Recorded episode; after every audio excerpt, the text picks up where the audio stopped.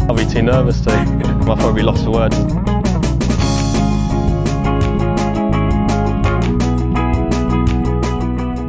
Hello and welcome to the latest edition of the Lost of Word Betting Podcast. I'm joined by Jason Daniels. Jason, hello. Good evening, Tom. How are you? Yeah, good. I'd have been better if Matty Schmid got over the line yesterday, which I think I probably said three or four weeks ago as well, uh, when he when he cocked up that other one at the Andalusia Masters, but didn't feel like he actually cocked up yesterday. It was just one of those didn't get close enough. Um, lovely to see Camilo Villegas win uh, for the first time in nine years with everything he's dealt with on and off the course. So um, good to see that. And then Max Homa, Jace, uh, lapping up in South Africa. Yeah. Do, does that, I mean, I think you hold Max Homa in quite high esteem anyway, and, and we all do, I think. But like, does it change your perspective on him at all coming over here and dominating like that in South Africa? I think it shows you um, the difference between a genuine top ten player in the world mm. um, and the rest. But yeah, look, look, it's it's and J T played all right, didn't he, as well? To yeah. be fair, yeah. Um, so does it change my opinion on him? Doesn't actually. I always thought he was, he was, everyone was having a go and saying, um, he hasn't done it in majors, et cetera, et cetera. You know, he's, that, that, he's, that's he's everyone's biggest, everywhere else, isn't he? Yeah, that's everyone's biggest hang up, isn't it? That he doesn't do it in the majors. And I think, and I can't, I can't definitely remember, so I wasn't going to call out the person that said it, um, but on Sky Sports, I'm pretty sure I heard them, they were talking about his kind of major chances next year. And they sort of went, oh, the Open Championship, like he's not done it in the wind, like, so not really there. And I thought, well, he's only ever had one top ten in the major. It came at the Open a week after finishing twelfth at the Scottish Open. So um, if I did hear that correctly, whilst I was sort of half paying attention, then um, slightly concerning statement. But I think he'll be good in the majors next year. I think it's, I, I think it takes people time. I think he's got the top ten monkey off his back now. Um, I think he'll be fine. It's a very weird thing. I know you're judged by the majors, but yeah. they are for unique tournaments. Um, okay, apart from Augusta, obviously. Yeah. You're playing about all over the place. Uh, the setup. Uh, does it make you... I mean, I don't think anybody's ever said Homer's a, a legend. Yeah. He's a very, very solid top ten player in the world. Um, and, no, like I say, to judge him on, on a major effort, I think he's... Yeah, I think it does him a disservice, to be perfectly honest with you. Well, I think I think the point you made there about them being like unique tests is, is the important one. That like one, Augusta's the only one that's kind of the same course every year. If you don't like Augusta, that's one you can mark off the calendar every year. Um, if you're not an Open Championship type player, that's two.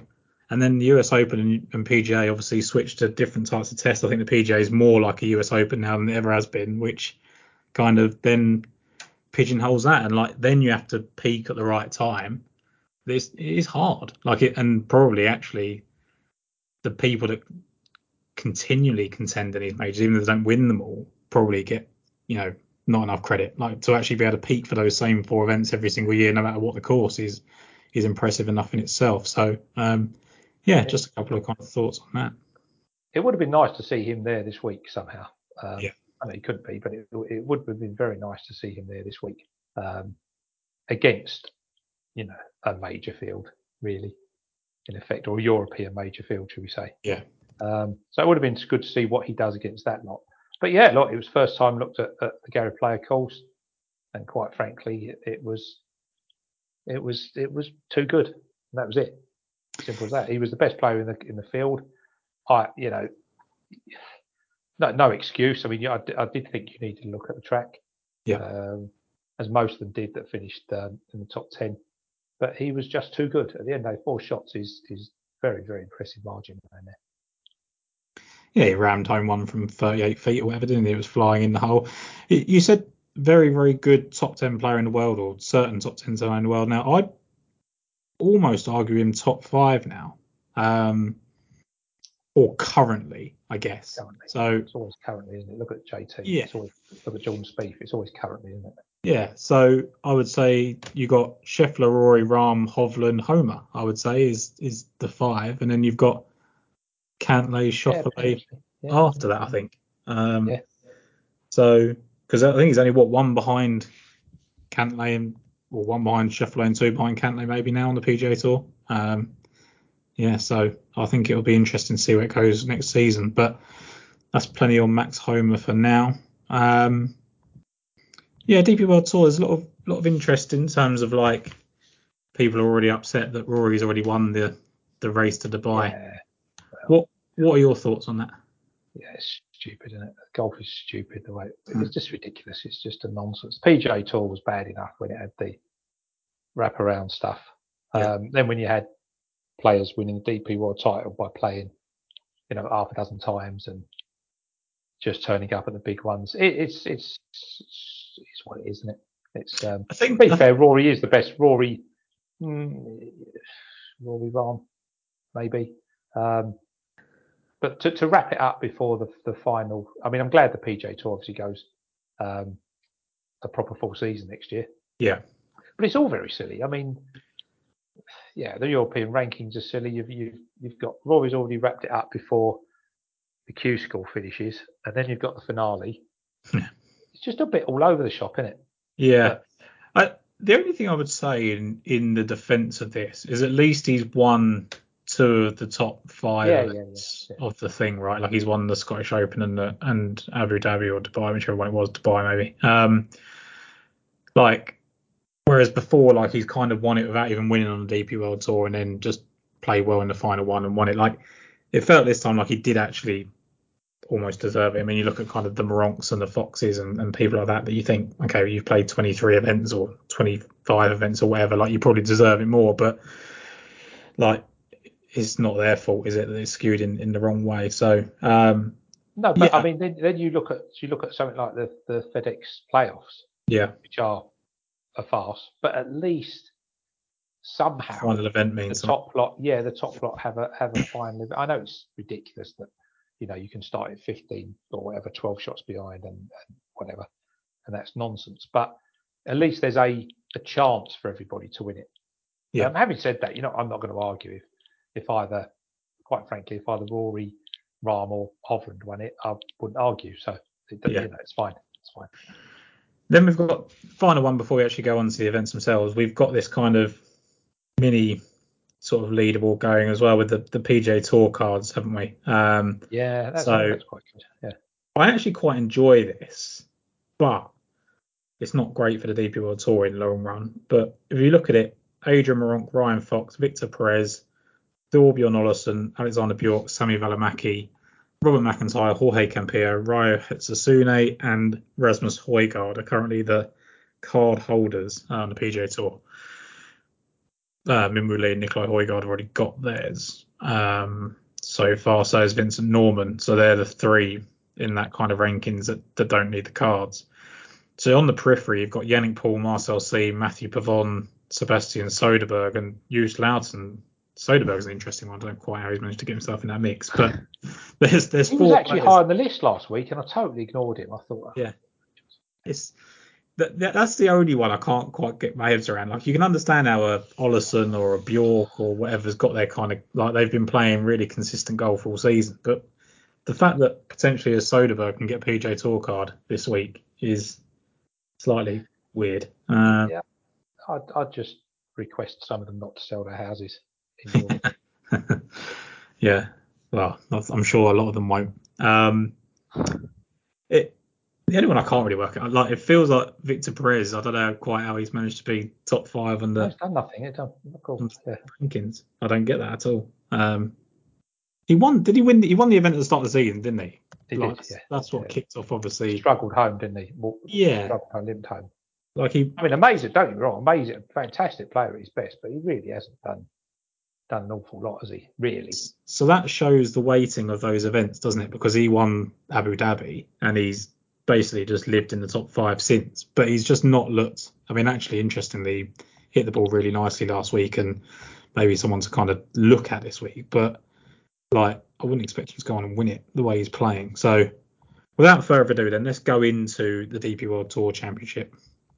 Um, Jace, you look at the role of honour at this event, and you've obviously already said to me earlier in, in messages and things like that that unless you're a major winner, you don't really win here. And that is right at the moment. You've got, um, you know, John Rahm winning it three of the last four years, hasn't he? Um, Rory's won it a couple of times. Fitz has won it a couple of times. It is an event that basically goes to the top player. You've got Rahm, Morikawa, Fitzpatrick, Rahm, Willett, Rahm, Fitzpatrick, McIlroy, Stenson twice, Rory. So you've got to go back to Alvaro Quiros and Robert Coulson, well, and Lee Westwood. So the first three winners of, of this tournament weren't major winners, and the rest of them are. Um, well, all right. Well, serious major contenders then. Yeah, yeah. I mean, not that I'm, I'm an apologist for Westwood, but um, you yeah, know, he was major. He was major class, wasn't he? He was major caliber, yeah. So the only sort of one I, the sort of thing I came back to you on earlier is that, you know, Afib Amrat lost by one, um, Andy Sullivan lost by one, and who else did I? I can't remember who else I said now. Um, but there was two there, wasn't there? Yeah, like De Briscoe's been there, Bjork's been you, there. You, you are, you are. My my counter argument against. against that was that's fine, yeah, but you pick the one rag yeah that's going to split the five yeah top grade players. That that was that was my only thing, but um yeah it's who knows, we'll let you know in six days time whether you were right or I was right. Absolutely. Well, we'll see, won't we? um Rory McIlroy five to one, Victor Hovland and John Rahm eleven to two, Tyrrell Hatton, Tommy Fleetwood and Matt Fitzpatrick fourteen to one, and then Min Woo Lee and Tom Kim eighteen to one. Um, as I kind of said there, Jason, at the top of the show, John Rahm three. Uh, he's played it four times. He's won three times and finished fourth on the other occasion. Uh, Victor Hovland finished third on his debut, and then Rory McIlroy's won it twice. Uh, should have won it again.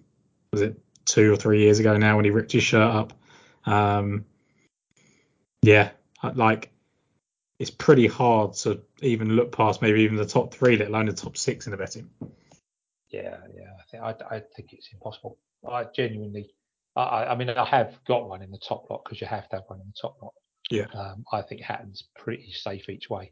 Yeah. Um, and do I think he can win? Yeah, he can, be on based on on the, the very strong form with um, uh, Wentworth and yeah. um, uh, the Dunhill Links. Yeah. You know, that's huge form. Um, so based on that, yeah, I, I'm I'm. I am going with Hatton each way.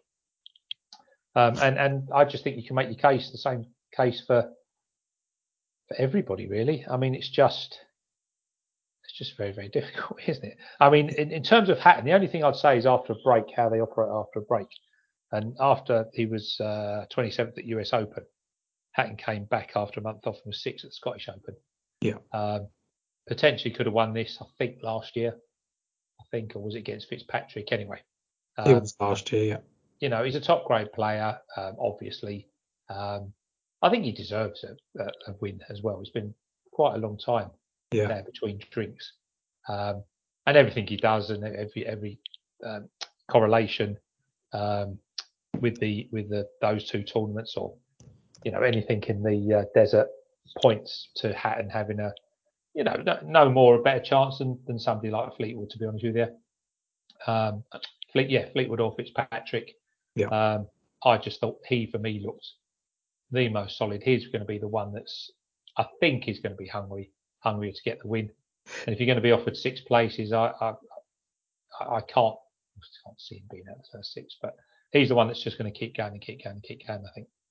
Yeah, I mean, like you say, if he ends this season without a win, it'd be pretty criminal, like even on both sides. I mean, he probably deserved one on the P G A Tour. He's been there in big events. He, he's had plenty of chances. I think he was at one point for for at least the first half of the season, he was like third in strokes going total on the P G A Tour. Like he was, he was consistently one of the better players every single time he teed it up. And even on the D P World Tour, he hasn't been able to get it done. Um, yeah, he, he it would be a complete disappointment, I guess, if he ended twenty twenty-three without without a win. Uh, he slipped down to seventh in the end straight going to toast on the P G A Tour. That's still pretty good going. I mean, him and Fleetwood top seven without wins is is crazy. Um, I've gone with Fitzpatrick only on the basis that he's got the couple of wins here. He's got the second. He's finished inside the top ten in six of his eight starts here, um, which is ridiculous. I mean, top ten, if you just maybe narrowed it down to the top five, it's it's five times out of nine or eight. Um, I just can't I can't look past him. Like a win, a second and a third in his last five starts, thirteenth and eighteenth on the other two starts in that span as well. He's just playing unbelievable golf once again. Like I, I felt he'd gone on a little bit of a, he disappeared a bit. Like we got all excited about him. He hits the ball a lot further now, and, and all of a sudden he's this total player. And then he, he kind of sort of pissed off a bit. And then he goes and wins the Heritage, and then he wins uh, the Dunhill Links. Okay, that was whatever it was. It wasn't the most perfect test, but third at the Crans, uh, second at the B M W Championship when he was fifty-four hole leader there. Could argue he struggled a couple of times on Sundays when it's mattered. Um, but for me, he's going to be right at home, and fourteen to one is uh, is too big for me. Um, what about? Sorry, me. Would you look at him without the uh, top three? Because I, I think it's impossible. I think I think if all them three turn up, yeah, um, with with their top game, not as it going to be fantastic viewing, yeah, but I think it's actually impossible to split. Yeah, I think.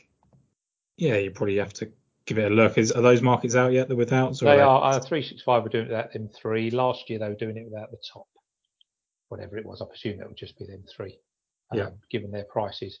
So yeah, three sixty-five are out, but as you know, my internet is crap, so I can't. Actually, I'll bring. I'll bring out yeah, later. Right. Let's have a look. Um, where is it?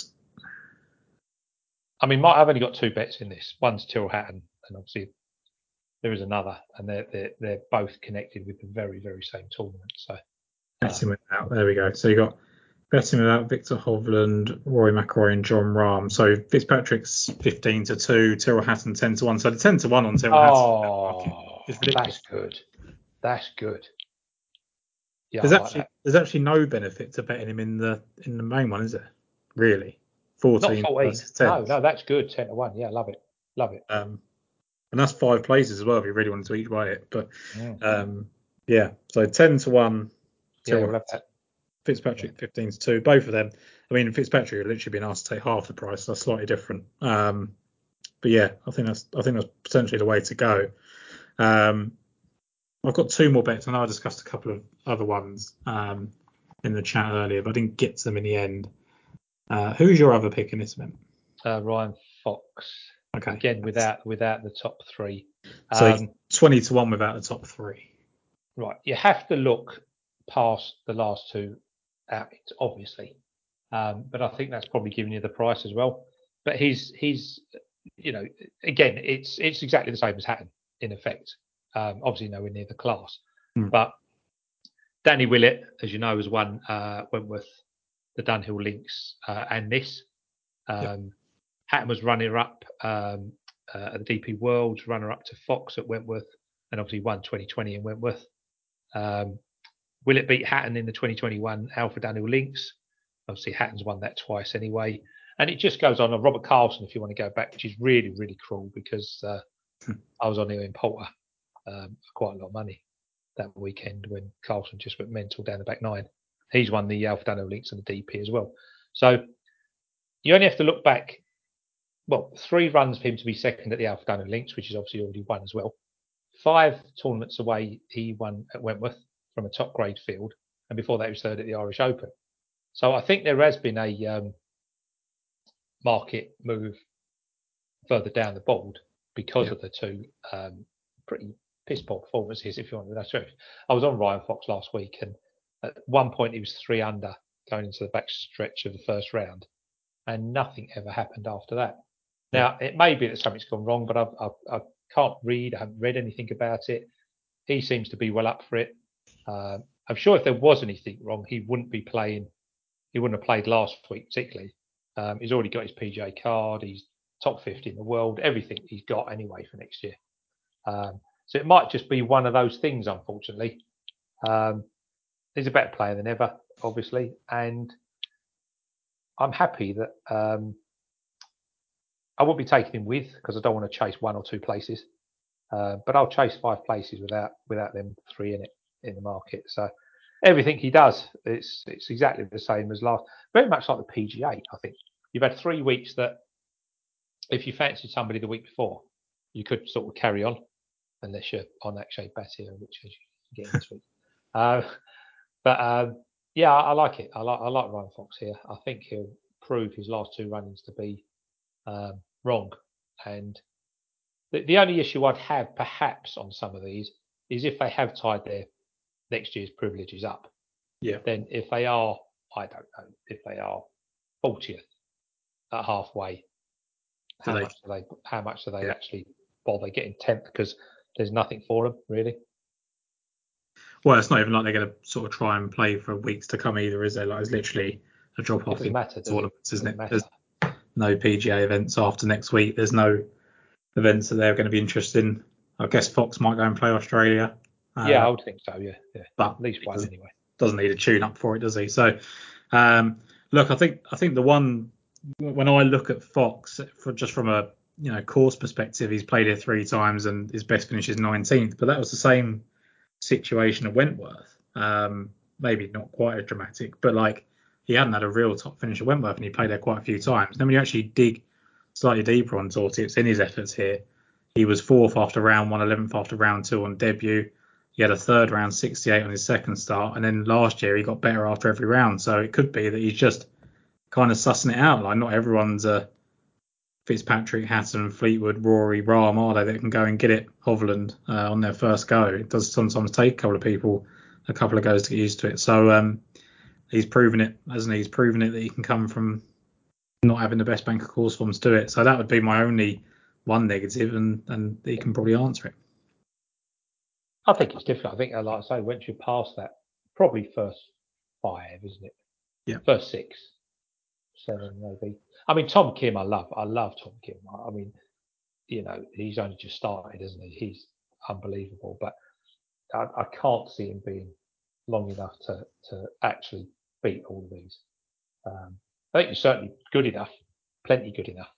He just hasn't got the game, I don't think. I think he, I think he's better suited to those more traditional tests, isn't he? Like yeah. the Wentworths and the, and the things that, that that actually play into his kind of skill set. I don't know if these Middle Eastern ones do. I mean, look, he can go and win by four. He's that good. But um, yeah, I, I wasn't necessarily tempted by him um, in this one. Um, not with Fitzpatrick the way he was.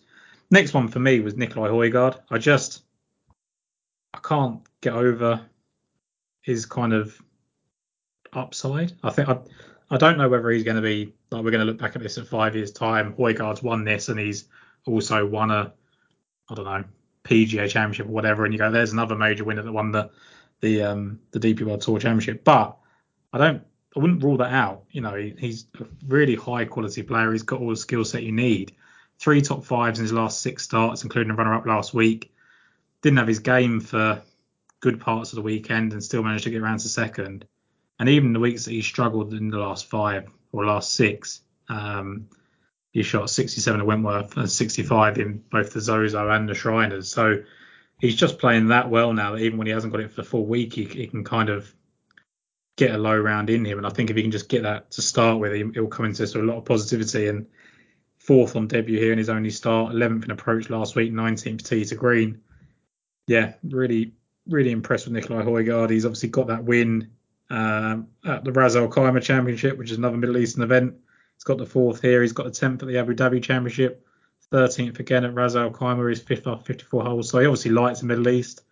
So yeah, I think it was very tough actually between Nicolai Højgaard and, and Rasmus Højgaard for me. Um, but I've gone with Nicolai. I just got believe in him slightly more at the moment, I think. Yeah, I can't. I'm not, I'm not arguing. You split this field up into the top lot and then probably the next ten, and yep. then you can do what you like with the rest, really, because they've got no chance. Do Do you think the potential winners ends at Ryan Fox? Uh, I, I liked Ollison. I looked yep. at Ollison quite quite heavily. Norman's got the game for here, but might be too inexperienced. Um, and then Bob's really interesting. It, it wouldn't surprise me for the Such to, to win the last yeah to win the last. Um, last event of the year, but I, I still don't think it's it's not all there for him, so I'm um, going to leave him alone. Um, and then yeah I, I think in terms of winning yeah, yeah that, that, that, that's it. Lucas Herbert was interesting, obviously, on desert form, but can I see him win current? I just can't I just think them, them those three so oh, okay those three yeah. uh, Hatton, Fleetwood, Fitzpatrick, if they all play below form, I'll be amazed. Yeah, they're just they're just too good, and and that's it at the end of the day. So, you know, why waste your time? You've got another tournament where, you know, there's there's some, you know, really nice stuff to look at and, and a bit more interest. So why spend your time trying to guess what's going to be? I mean, I love Meronk, you know, but yeah. can I see him beating this field? No, not yet, anyway. Well, that leads us on very nicely to, to Brad's pick. So he's gone with Min Woo Lee at eighteen to one. Um, he's kind of pushing to be in that kind of class of the, the Hattons and the Fleetwoods of the world. He's probably more along the lines of Meronk at the moment, I would say. Uh, Meronk actually more accomplished in terms of wins. Uh, two starts in Min Woo Lee, sixteenth and twelfth. And we also know that he's obviously played really well in his last two starts. He won that Macau uh, event on the Asian Tour and then finished sixth for the Zozo Championship on a course that wouldn't necessarily suit him. It's quite claustrophobic in part. So add that to fourteenth at Wentworth and seventh at the Irish Open. You can certainly see the case for Min Woo Lee. Just wasn't quite for me at the odds. Um, and then Adrian Meronk is the other one for, for Brad, who has obviously added the Andalusia Masters. Really impressive there over the weekend to kind of take that away from everybody else. And then fifteenth again last week at the Ned Bank. Yeah, uh, there's, there's not really anything to, to kind of say negative about it. I just it's whether you believe you can win, which you're saying you don't. Well, I don't at the price, no. Yeah. I don't at the price. I mean, I love Meronk. I think he's fabulous. And and we discussed him about going to America. Yeah. And I think he'll do okay on the right tracks. I think he will. I think he'll be like. Well, they, they've got similar results anyway, him and um, Nicolai, haven't they, over yeah. there already? Um, and I think they'll do well on the right track. Uh, I, I can see them potentially keeping their cards. Um, but, yeah, can they beat? It's just, they're just elite. It's elite. And they're not elite. Yeah. That's it. Not yet. It's elite on an elite golf course. That's that's the problem. Yeah. Um, where there is, there's a reason to try and win this. Um You know, so elite players on elite golf course with a reason to win, it's going to be very, very difficult to knock them over. Yeah, no, completely understand. Let's call this section Chase the Place. I'm going with um, Alexander Bjork. Um, yeah, plays one, plays it. Yeah, seventeenth, twelfth and second here in three starts. And then, as you say, plays well in the desert. He, he's second here, second to Ras Al Khaimah. sixth at the Dubai Desert Classic, sixth at the Qatar Masters, twelfth again here, and thirteenth in Abu Dhabi. Like, he, he loves this part of the world. He's had the best season of his career, despite not getting the win that he's had earlier in his, in his career. And look, I loved the fact that when he finished tenth last week, it was fifth in approach and fifth in tee to green again. It's, that's been the, the hallmark of his season. He's really, really ranking highly in tee to green, despite the fact that his off the tee um, weakness in terms of distance is. is clearly inhibiting. Um, and that is the fact that I love that, the fact that he's finished seventeenth, twelfth and second year without being the biggest hitter. Um, fourth after round one on debut, inside the top ten after two rounds in the second start, and then best start so far, finishing second last time. Um, so, yeah, I think the progression of Alexander Bjork, both at this golf course and as a player over the last year, suggests that he's decent each way value, uh, the fifty-five to one with the six places. But again, if you're if you're saying three of the top six are almost certainly going to finish in those places, you are scratching around for that that final place. But he would be the one that I think can break it for me. Um, and the one with Brad, uh, final pick for him is Sami Välimäki, who's one hundred to one, or there is actually one hundred ten to one if you want to take the five places, ninety to one uh, with the six places. And I do get the case is pretty straightforward for Välimäki. He's played here once, finished fifth, uh, and he won recently. You know, the, it's very straightforward. He's got that win. Uh, he was twenty-sixth last week uh, after winning for the first time in a little while. He hit the ball pretty well. Um, thirteenth in strokes gained approach and twenty-seventh he's green. So solid effort last week on top of winning. So completely see the, the case for Välimäki. It's just, like you say, how many of those are you going to try and get in those remaining places? Um, I've got absolutely no idea how Jens Dantorp forty-ninth on the on the rankings and got in here. I mean, I, I don't get me wrong, I'm great. You know, yeah. I've got no problem with him at all. Great, absolutely love him. He was great on the Challenge Tour twenty years ago, twenty years ago, about twelve years ago. But you know, what the hell? There should well, be a market as to who finishes last. Actually, that'd be more interesting. Well, that'd be very competitive with the look at the bottom. But like, I actually just on that front, don't know how. I mean, he got a second at Sedal, third at the S D C Championship. Um, but, yeah, but the, the so, um, what's it called? The yeah, third at the uh, Barracuda, wasn't he? Barracuda. I don't know if that would have counted. That, I don't know. I've no idea. Yeah. Um, if it didn't, then it's the second and the third that has basically outweighed the terrible, fifty, fifty-seven other missed cuts that he's had. Um, terrible, terrible. It's amazing when you point out the fact that Jens Dantop is here, the people that have missed out. Uh, Aaron Rye didn't make it. I know he's obviously, you know, gone to the P G A Tour more often than not. Richie Ramsey's been a pretty decent fixture for most of the year. Matthew Jordan, Richard Mansell, Sean Crocker. Um, yeah, Matthew Baldwin won, isn't there? Um, exactly. Simon Fulstrom won, didn't he? Yeah. Early Long did some really good. Um, Nick Mackham's won, hasn't he? As well, so yeah, yeah, yeah, yeah. yeah it's just a few, amazing, few players it? that have won that have not managed to get in. I almost wonder if like you should get interview in. Like I don't know if that should be. A, yeah, it's, I think that's fair. Because if you if you can get in based on second and third and doing nothing else, why can't a win get you in no matter what field strength it is? So, um, yeah, interesting. Argument, isn't it? Yeah. Another conversation, isn't it? But is it a, is it a D P World Tour Championship if you haven't got four or five of the winners from the tour? It's it's an interesting one. Um, in fact, there, there's a couple of names. I mean, I know Nacho Elvira comes to life towards the end of the season, but I'm surprised he's here. Um, but alas, he is. Um, big drop off with Elvira, Brown, and Dantop at the bottom of the market. So if you if you want to take a scrub, then there you go. five hundred to one, five hundred to one, seven hundred fifty to one. Um, that's probably enough on the D P World Tour Championship. That's probably going to go to one of the top three in the market. Um, let's go over to the R S M Classic. Ludwig Åberg is the favourite. I think we get used to saying that. fourteen to one. Russell Henley eighteen to one. Brian Harman twenty to one. Cameron Young twenty to one. Corey Connors twenty-eight to one. Jason, were you tempted by any one of those five players? Let me click over. Hold on. Um, I mean, yeah, I mean, clearly I was wrong about Åberg. Um, I, did, I didn't. It wasn't. I didn't doubt his. I didn't doubt his.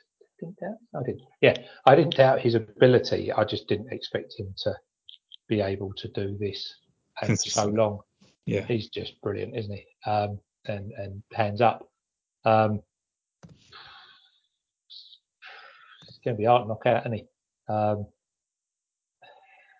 was I tempted by him? Palmer was obviously very interesting. Obviously, first real start since um, when the Open. Young should be doing better this year, shouldn't he? Connors makes no appeal at that price. No. Um, is that where you stopped? Yeah. Uh, yes, that's where I stopped. Yeah. Henley was the other one. No, it wouldn't surprise me to see Åberg win this by miles. Um, but no, none of them made any appeal whatsoever. Interestingly, I just it's just one of those events that, and this obviously depends on field strength, and maybe this is slightly top heavier than we've had in the past, but I think there's actually been more winners outside the top three hundred in the rankings than there has been in, in the top fifty um, in the world rankings from this event. Like it just seems to be one where, you know, these these maiden people break through. Um, seven, I've got the stat here. Seven of the thirteen winners here ranked one hundred seventy-fourth or worse in the world rankings. One of them was inside the top twenty-five, and that was Kevin Kisner. Um, more winners ranked outside the top three hundred. That's three than inside the top fifty, which is two. Um, so I think that was Taylor Gooch and uh, Kisner I've already mentioned. ten of the thirteen winners have been thirty-five or under. Um, Charles Howe, the oldest winner, at thirty-nine. Mackenzie Hughes, the youngest, at twenty-five. seven of the thirteen were thirty or younger. So it's been a good event, really, for kind of breakthrough winners. Um, yeah, but then but then you, your field is full of, of breakthrough winners, isn't it? If, yeah, exactly if you're fighting to keep your card, then you're a good chance that you haven't done a lot. Yeah.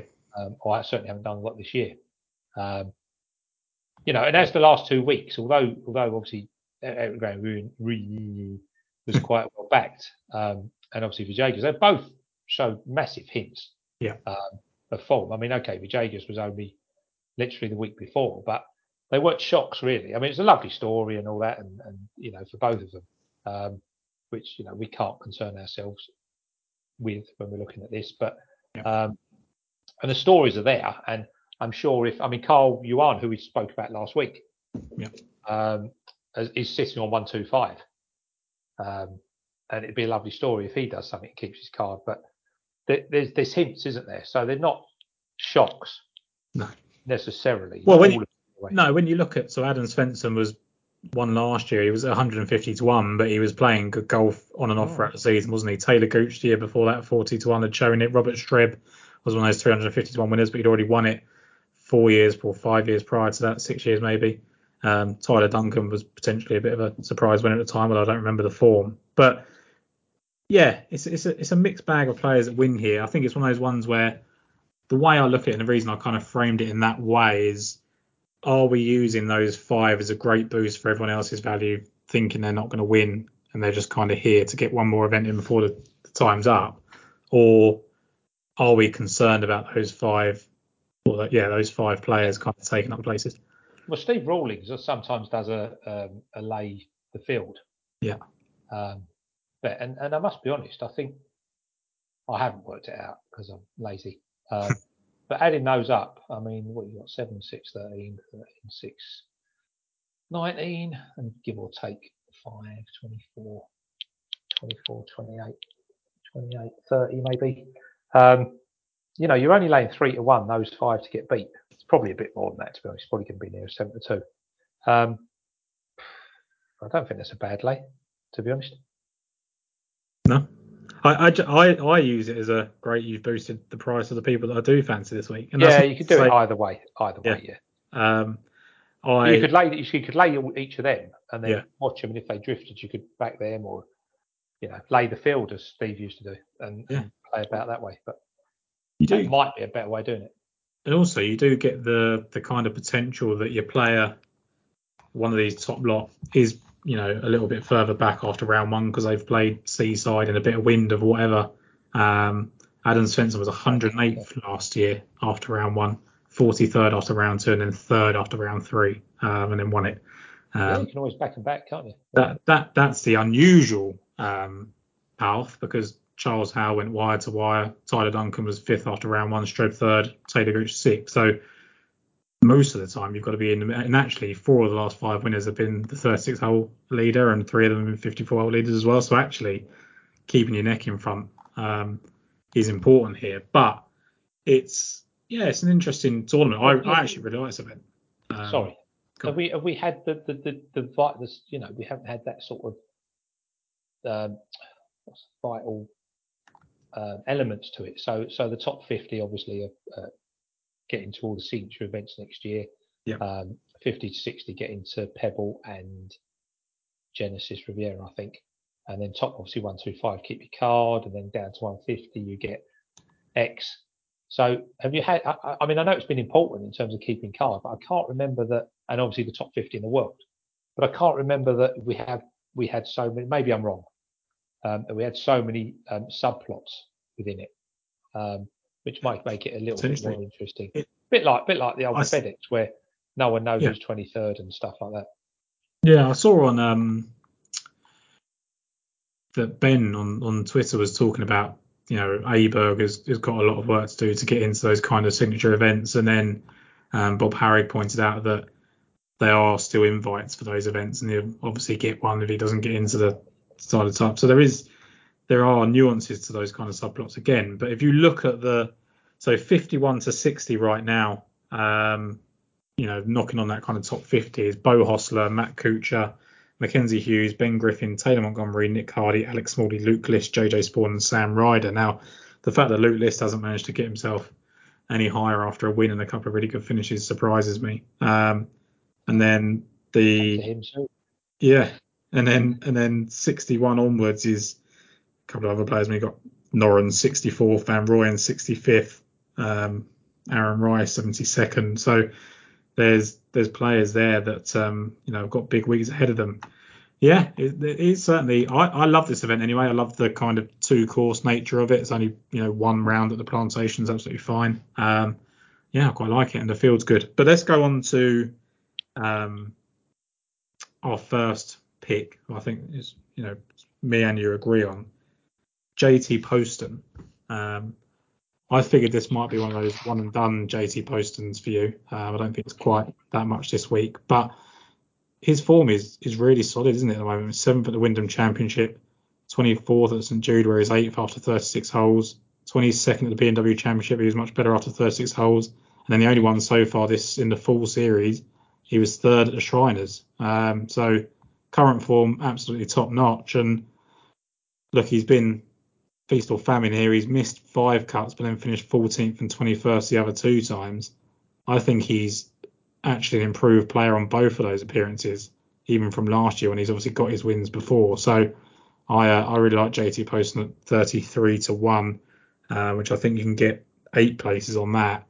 And he's been seventh and second in straight game approach his last two as well. So he's hitting the ball well, in good current form. I think he's a great bet. My only problem with, with posting is I, I had a feeling that he was going to be extremely well backed. I think it's actually going to be another one of our bets, if you've agreed with me on the other one. Um, and it hasn't gone well. Yeah. Uh, I think Thigala's won when the whole world's been on, except for me. um, and the rest of them have been not great. But, yeah, I, I think that it, they he, they underestimated thirty-three to one, definitely. Yeah, no, completely agree. Bermuda form's great as well. Yeah. I don't mind Bermuda. Six at P J West, Telfair, Fats Bar, ninth at Heritage, seventh Edgefield. That's only this year. Um, anyway, yeah. Just yeah, a potential just a very, to be a bit better class, isn't he? Yeah, very good player. Just below the kind of top class players in here, but not too dissimilar from, well, I mean, he's, he's ahead of Cameron Young in terms of career, isn't he? Um, in terms of wins. I know Cameron Young's obviously had those major finishes, but, um, you know, just for getting the job done in these types of events, uh, posting is clear, isn't he? So, um, yeah, I love the fact that he's slightly off the mark there.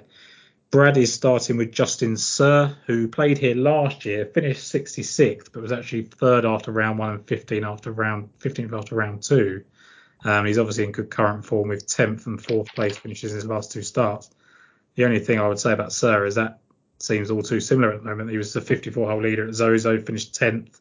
Um, that's absolutely fine. It was a strong field. And then he was inside the top four for the last three rounds at the Worldwide Technology Championship. He just feels like a player that always seems to be up there after one or two rounds and then fades, but I don't know if that's just a feeling or whether that is uh, the truth, but I haven't quite got the Justin Sir at thirty-three to one mindset just yet. No, not if you've got Post at the same price. No, absolutely. Um, Alex Noren's going to be pretty popular. That's that's given considering the way he played last week. Um, it's interesting. And Noren's playing really well, and he, he plays the two European Tour events brilliantly as well, Ned Bank yeah. and, um, and this week. Yeah, by rhythms. That's the one. um, but yeah, I, I, I mean, I can absolutely see Noren winning, but he wasn't as convincing as I'd expected him to be. Um, yes, I know Vijayas seemed destined to win in the end, but um, yeah, it was wasn't as good as I was expecting. Um, Luke List, Jason. Uh, yeah, I think um, anywhere that I see, if Davis Lovers cut a blade of grass, um, or you know, or anyway, there's a connection with Pete Dye, as we know from the last X amount of times we've covered Luke List on a Davis Love slight connection. I'll be on him. Um, yeah, yeah, um, yeah, there we are. I mean, let's start with uh, his Bermuda form. Um, he won the uh, uh, Sawgrass Valley, which is a Pete Dye. Um, he's also won uh, the Saint George's Classic, uh, which is a Davis Love design. Obviously, Davis Love and Pete Dye um, are very, very well connected. Um, eleventh at Plantation, twenty-third at Zurich when he was better uh, uh, after three rounds. twentieth at Bermuda last week when he hit four great rounds, to be honest with you. He did tie with um, Akshay Bhatia, so I do know what happened in twentieth place. Um, fifty-eighth on the FedEx rankings, as you rightly point out. So he has got motivation to do very well this week. Um, at the moment, he, he's covered in, in a lot of the tournaments, plus um, is it Pe- yeah, Pebble and uh, Riviera. Yeah. But if he makes the top fifty, then he's in for everything next year. Yeah. Um, in flying form, he's made his last six cuts. Um, obviously, smashes the ball off the tee, which is absolutely fine around here. Um, his uh, course form, he's made four out of seven cuts in tw- uh, twenty sixteen. He was eighty-first after first round, finished thirteenth. Uh, fourth in two thousand eighteen, where he came from twenty-first after two rounds. tenth in twenty-one, where he was fifty-fifth after the first round and fifth after three. And although he missed the cut in twenty twenty-two, his opening sixty-eight left him in forty-sixth place. Um, he likes the course, he likes the designer, he likes the greens. He's playing well. He's got motivation. Done. Yeah, and I just, I just think he's just being disrespected because people don't believe Luke List is going to win twice in a in a. Yeah, you said that the last three weeks, haven't you? To be yeah. since he won. Yeah. yeah. And that, it's been the same thing every time, and I I think that's a pretty lame like reason to to not go with him. Like places, eight places in this field is yeah. is, is very gettable for him. But like even when he was eighteenth the week after he won, he was sixth after two rounds, and then he was forty-fifth at the in Mexico, but he had a opening sixty-six where he was twelfth, and then a weekend sixty-eight. And then last week got better every day, sixty-nine, sixty-eight, sixty-six, sixty-six. Like he's only got to go a couple of better in almost all of those events to to kind of place for you. And he's coming to an event, and of course, you quite rightly point out, he, he's very comfortable at fourth, tenth, and thirteenth. So um, just the way he's playing, it, I I looked at basically three, four players in this range. I looked at Kuchar at forty to one. I looked at Luke List, and I looked at Brendan Todd. Um, and I just I just think List is the easiest one to hang your hat on. So that's yes, right. Sorry, Tom. Over the last eight weeks, he, I know there's not been a lot of tournaments, but he's third T green in the last eight weeks. Yeah. Uh, if you take that over further, he actually second, I think, in the last fifteen weeks for the tips. Yeah. And twenty-fifth in ball striking for the season, and he's playing as well as he has. So yeah. really, in a field where, okay, he's under, he's not, I wouldn't say he's under pressure, but there are a lot of players that are under an awful lot more pressure. Yeah. Um, he knows he's playing next year, and he's probably going to be playing in a couple of decent events. So you know, I, I think I think there's an awful lot that, that points to some good things happening. You, you mentioned the tier off the top when we were talking about the R S M Classic. Uh, I actually think the value on him is actually all right at fifty to one. Yeah, it's very good value. Yeah. Very good value. Yeah, I just he was all over the place. Yeah. Last week and. Um, Uh, maybe for next year now. Maybe I'll just wait for next year. And, and yeah, that's fair. Like I, I have think a bit of maturity and, a, and a, you know, a couple of months off to, to think about how he's going to progress and stuff like that. Because he will, I think. I think he will progress. Uh, but I don't want to be on. It is good value. I, I agree with you. Because he was eighteen to one last week. Yeah, that that's my kind of thinking. It's just like he didn't do an awful lot wrong. I know you said he was all over the place a little bit, and then that is the argument with him is he can get a bit sort of wayward, but. I mean, he's got a massive reason. I don't. I guess he can't actually get himself in that kind of top sixty and fifty range, even with a win. So it probably doesn't matter. But like, it's it's interesting. He had a sixty-one here last year. Um, yeah, he's that type of player, isn't he? Yeah. Yeah. So. Yeah, I agree. I, I agree. He's been pushed out far too big. But you know, it's the end I, of the year and, and do what you want. Yeah, I had I had someone else in the range in the end, and it was Taylor Pendrith. Uh, I was on him last week at twenty-eight to one.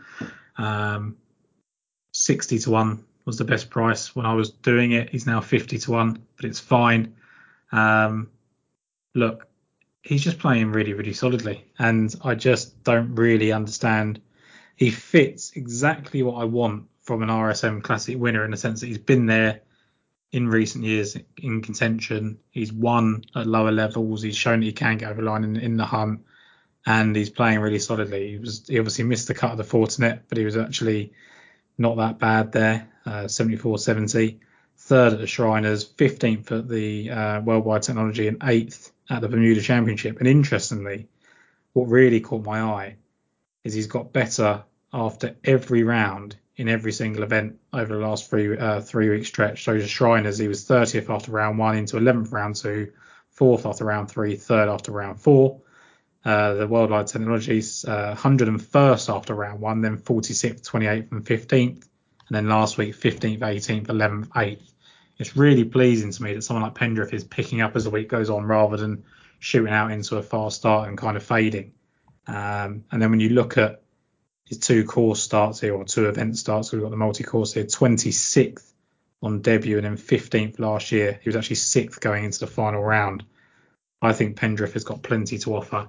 I think he's someone that is waiting to win, and his fifty to one, eight places, I think is still fine in this field. I think forties is fine in this field. Yeah. I think, yeah, can't argue with you. Bermuda form's great. Second twice at um, San Antonio, although that was COVID year, so who knows what that was about. Um, fifth at Bermuda, fifteenth at Sawgrass and Wyndham, or top fifteen at Sawgrass and Wyndham, should I say. Yeah. Uh, R S M, New Orleans, top thirty in Mexico, which is obviously a miles better event. And eighth at Bermuda last week. Yeah, absolutely. Last three last three um, recorded events, Tita Green, eighth, twelfth and seventh. comes to a course he likes, got distance. Yeah, fantastic. Yeah. Yeah, I mean, this look, this is an event that people look at and go, look, shorter hitters can contend, and there there is an element of accuracy to it, but it's always easier to be accurate with the shorter clubs, and if you've got that distance element to it, then it's a it's a big advantage, isn't it? So I do like the kind of effortless power that Luke List and and Pendrest can put into it. So um, they're the kind of each way plays there. I went into Mackenzie Hughes next, who actually was a hundred to one. Uh, when I was doing my article um, on Odds Checker, that was kind of the American odds. They obviously don't factor in each way terms. You can get eighty to one uh, with six places, seventy to one, I think it is, with eight places for Mackenzie Hughes. I was just really impressed with that kind of bounce back from a really poor run of form uh, to finish seventh in Mexico with rounds of sixty-five and sixty-three. It is kind of a concern, Jace, that it could just be one week and it's a bit of a flash in the pan, and Mackenzie Hughes is just as likely to do that and, and miss the cut as he is to, to kind of build on it. But you look at his form here. He's got a first and a second, and both times he opened with a sixty-one. So for some reason, he absolutely loves going around here. He was seventeenth in ball striking in the, the Worldwide Technology Championship, so twenty-third in total driving, nineteenth in greens regulation. I just think seventy to one about a person that's won on the P G A Tour and has won here, um in particular, is is probably slightly too big, considering we're not we're not saying that the top lot can't win, but we're we're saying that they can be beaten, and this is a two-time winner that's won this course. I just think that's absolutely fine for me with Mackenzie Hughes. No argument. Anyone else for you? Uh, Matt Naismith at okay. Three figures. I did look at a few. I've looked at Kelly Craft, who I'm going to put in the top twenty. Yeah, playing really well, led the approaches at the Shriners, eighth tee at green, third in approaches at the Sands and Farms, twenty-third tee at green. Um, got married at Sea Island, so has very, very good memories. Uh, currently number one fifty-seven, so does need to do a little bit of work. Um, but, of course, he was a U S amateur winner that beat Patrick Cantlay. Mm. Um, so, look, they can't all be great. Um, I looked at him. He's probably going to be a top twenty bet, I think. Playing really well. He's been catching the eye. And, again, on um, tour tips, he's actually top ten for uh, current tee to green, um, and I think eleventh over fifteen weeks. So, um, yeah, I thought Kelly Craft was quite interesting. But, yeah, the other one is Matt Naismith at three figures. Repeats form um, at the right courses, to be honest. Sanson Farm, seventeenth night, twenty-five. At the Shriners, uh, he's got a second, eighth, fourteenth and eighteenth.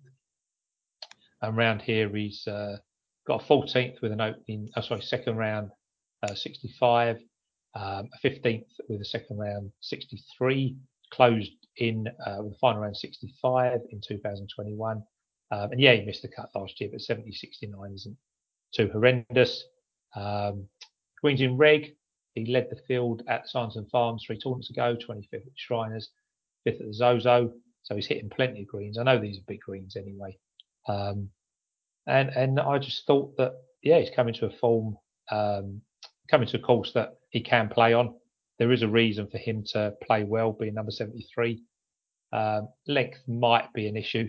Um, I don't. He's, he's not exactly short. He's just not one of the, the longest. Yeah. Um, and he's a fairly local lad, so uh, I thought three figures probably. Um, I think it's the first time I've looked at Naismith for about two years. Um, but I did think at three figures, I thought it was far too big. Yeah, I completely agree. Um, Brad is finishing his off with a pair of former winners in this event. Uh, he's gone with Austin Cook, who I believe, where is he in the betting? Um, he is one a two hundred to one, eight places, and he's also going Kevin Kisner, who's one hundred fifty to one, eight places. Um, look, the the case is is clear for both of them in the sense that they play well at this golf course. Um, Austin Cook's got a win in eleventh, and Kevin Kisner, Um, first, fourth, fourth, seventh, second, twenty-ninth last year when playing dismally. Um, the the one we worry with Kisner is is he actually still alive? Um, he showed a little bit of life, didn't he? Um, eleventh after round one at the Sanderson Farms, which I guess if Brad was here is, is what he would kind of point to, um, as showing signs of life before a big event of his. But I just can't remember the last time I saw Kisner actually. Uh. but four rounds together. Um, Funny, isn't it? Kisner, Berger, yeah. Simpson. You know, the, the, you know, I said it for years and years and years now. I put the three together, yeah. um, and they're flying at certain courses, and now none of them can hit a, a barn door. No, that is the right terminology as well. Um, the other one I've looked at, he's a massive two hundred seventy-five to one in the States. Uh, he's two hundred to one here, eight places, because obviously you're, you're going more each way here. He's got no form to speak of at this event. Um, he's actually missed two cuts from three. Um, so I'm not selling it so far, obviously. He was fifty-third in his only other appearance where he did make the cut. But Kramer Hickok is just, I like the fact that in three of the last four events, he's been thirty-fifth at the Sanderson Farms, sixty-nine and sixty-eight that week, fifteenth at the Worldwide Technology Championship, where he was sixth after round one, fifth after round two, and seventh after round three. And then last week, Uh, thirteenth at Bermuda, he was sixty-seven, sixty-five, sixty-six the first three rounds. Now the obvious um, common denominator in those two or three starts there is that he couldn't finish it off after four rounds. But for someone that's playing that well for three rounds out of four in two of his last three events, I think is, you know, pretty overpriced at two hundred to one of the eight places. I know it's not a course that he's necessarily been, you know, played well in the past, but he was fourth in ball striking last week, eighteenth the week before in Mexico. Both of those times, twelfth and third in greens regulation. So he's obviously hitting the ball really nicely. This is a player that lost that monumental eight-hole playoff against Harris English um, at the Travelers. So it's not like he's not got kind of contending form. He was also fourth at the Houston Open in twenty twenty-one. Again, these are very, you know, snippets, but we're talking about someone that's two hundred to one in a relatively weak field by the time you get down to these kind of odds. And I'm just looking at kind of his form and, and where he's played his best golf. We've already talked about Bermuda last week, but he was eighth at Bermuda in two thousand twenty, tenth at the Corrales, nineteenth at the Sony Open, twentieth again at the Sony Open, fourteenth at the Honda, twenty-first at the Honda. He likes a bit of wind. It's, it just, it's clear that he loves that kind of wind factor. He's done well at the Amex, twenty-first, so he's played the multi-course rotation pretty well. I just think the way he's hitting the ball, Um, and the conditions that he's played well in the past, Kramer Hickok interests me at two hundred to one, eight places. Um, not someone I'm going to get massively excited about because he's gone miscut, fifty-third miscut here in three starts. But I do think there's there's some value based on the fact that he's got back-to-back top fifteen finishes. That's me. That is me done for the R S M Classic. There's there's a million names, Jace, that we could probably add to these uh, in terms of shortlist. Is there anyone you wanted to mention?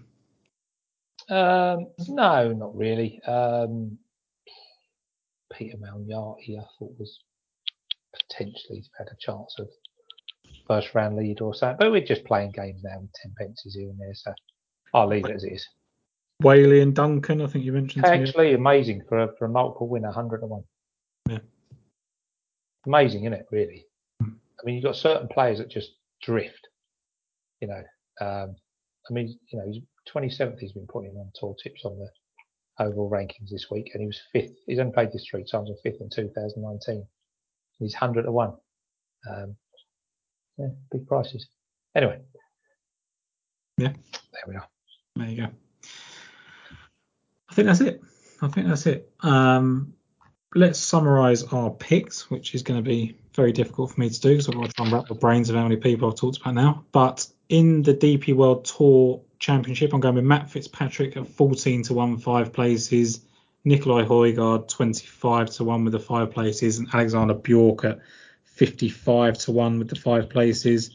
Uh, Brad has gone with Min Woo Lee eighteen to one, uh, Adrian Meronk I think was thirty to one, um, and Välimäki at one hundred to one, um, or one hundred ten to one is the best price you can get on those on that pick there. Uh, Jason, your picks in the D P World Tour Championship? Uh, Tyrrell Hatton at fourteens, but if you can get ten to one without the top three, then that's surely yep. the bet. And uh, Ryan Fox without the top three. Yep, absolutely. What was he? He was uh, twenty, twenty, twenty. Top yeah, three. Sorry, twenty, I think you said. Uh, yeah, so yep, like that. Anything at all on the each way, or just, just take him in that without the top three? Uh, no, I'll, I'll just take it without. I can't see Fox holding them all off. Yep. Um, I can see Hatton holding them off, but I can't see Fox on, so I'll do it without. No, fair enough. Um, over in the R S M Classic, I'm with J T Poston thirty-three to one, eight places. Uh, I've got Luke List at forty-five to one, eight places. Taylor Pendrith fifty to one, eight places. Um, and then Mackenzie Hughes there is seventy to one, eight places. eighty to one, eight places if you want to go that bold. Um, and then I do think it's worth looking at Kramer Hickok two hundred to one, probably more of a top twenty, top forty play. Um, Brad has gone for Justin Sir, who is thirty-three to one now, Austin Cook one hundred fifty to one, and Kevin Kisner at one hundred fifty to one as well. Um, Jason, your three picks? Uh, yeah, Luke List and Taylor Pendrith, I agree, around about when they are forty-five, fifty, whatever you get on them. Um, and uh, Matt Naismith at, there is some one two five, I think, about Matt Naismith and Kelly Craft. Um, top twenty. Cool. Uh, Austin Cook was actually two hundred to one, uh, so eight places for Brad there. So done a bit of a disservice saying one hundred fifty to one. Um, okay, so that's it. Two good tournaments. Um, like you say, we could have the top three in the market all playing very well, and it would be a really good event. Um, it could get really interesting if those top three don't play well. So either way, it should be a good, good event, good course, uh, good finish to D P World Tour. And then over at the R S M Classic, we've got some subplots. Uh, plenty going on in the last full series event of twenty twenty-three. On that note, season finishing for the D P World Tour um, this week, and then you've got the end of anything really important on the P G A Tour in twenty twenty-three, full stop. So we are probably going to take a break at this point.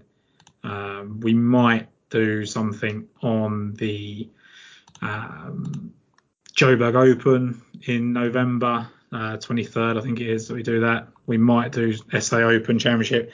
It'll all just depend on availability and uh, interest, I think, at that point. But there's no P G A to talk about after this week, uh, so there'll be a decent break.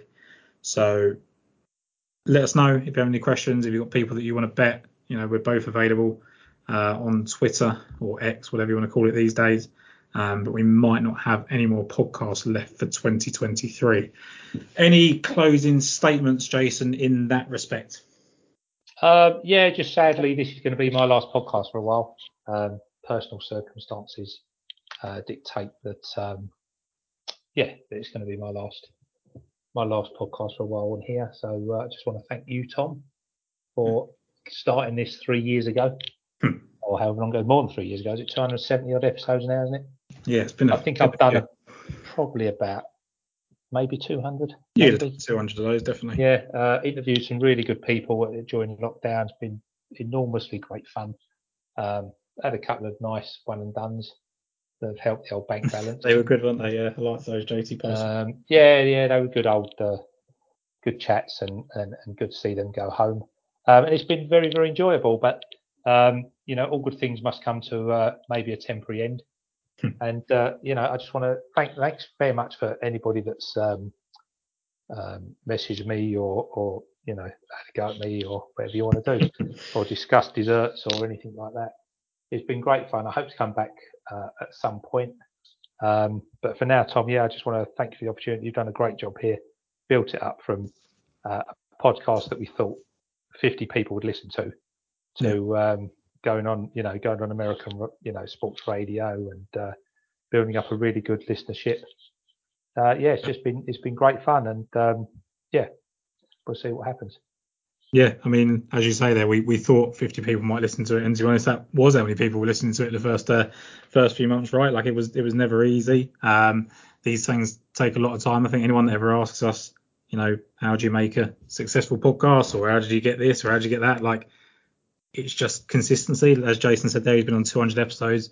Obviously, if there's been two hundred seventy-five episodes this, I've been on two hundred seventy-five of them. So, um, you know, it does it does require a lot of effort. And just from my part, Jason, like, you know, big thank you. This wouldn't have been a podcast. I mean, we started it um, with interviews, right? That was our that kind of first thing that we did uh, during lockdown. It was a good time to, to get hold of players. We got some really nice interviews in there. I think it was ranging from kind of the Will Wilcox and the Ryan Frenches of the world, right? Oh, away. Willie kind of, Wilcox is caddying. He's caddying for Ryan Gerard this week. He is, yeah. Um, so we've had him on there. We've had Meg McLaren. We've had, you know, Hannah from National Club Golf all the way through to kind of Will Zalatoris and, and people like that. So, you know, that that was the basis of the podcast. We then realized very quickly that you need a staple show. Um, and the one thing that we both enjoyed doing and the thing that we most involved in was betting. So that was a natural uh, selection was to do that weekly. Um, so, yeah, Jason, thank you very much for your for your effort over the, the three years. It has been over three years now, three and a half years, two hundred episodes, let's say. There's probably a few more that we can attribute, attribute to you there as well. Um, but, yeah, anyone that's obviously enjoyed Jason's thoughts, you know, send money. Yeah, yeah, yeah, send money. So we'll we'll we'll set up a little uh, we'll set up a little GoFundMe for Jason um, in, in his in his absence. Um, send him some money. But no, just go and go and send some thoughts to, to Jason on on X or Twitter or whatever we want to call it these days. Um, let him know that you appreciate having him on here, and, and we certainly do.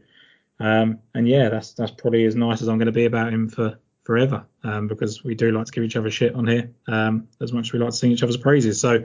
Yeah, go and go and tell Jason what you've had for pudding, and then tell him that you enjoyed having him on there for two hundred episodes. Um, and then hopefully, as he said, it was temporary, and, and we can have him back next year. But um, look, any time you can come back on, Jason, you're more than welcome. You know, there's an open invite for you. And uh, thank you very much for your efforts. Cheers. Thank you, guys. And uh, if that's the break now until the new year, then obviously just get in touch with uh, any talk that you want about picks. If not, we'll let you know when there's going to be another show out. But for now, it looks like we're going to be a bit of a break.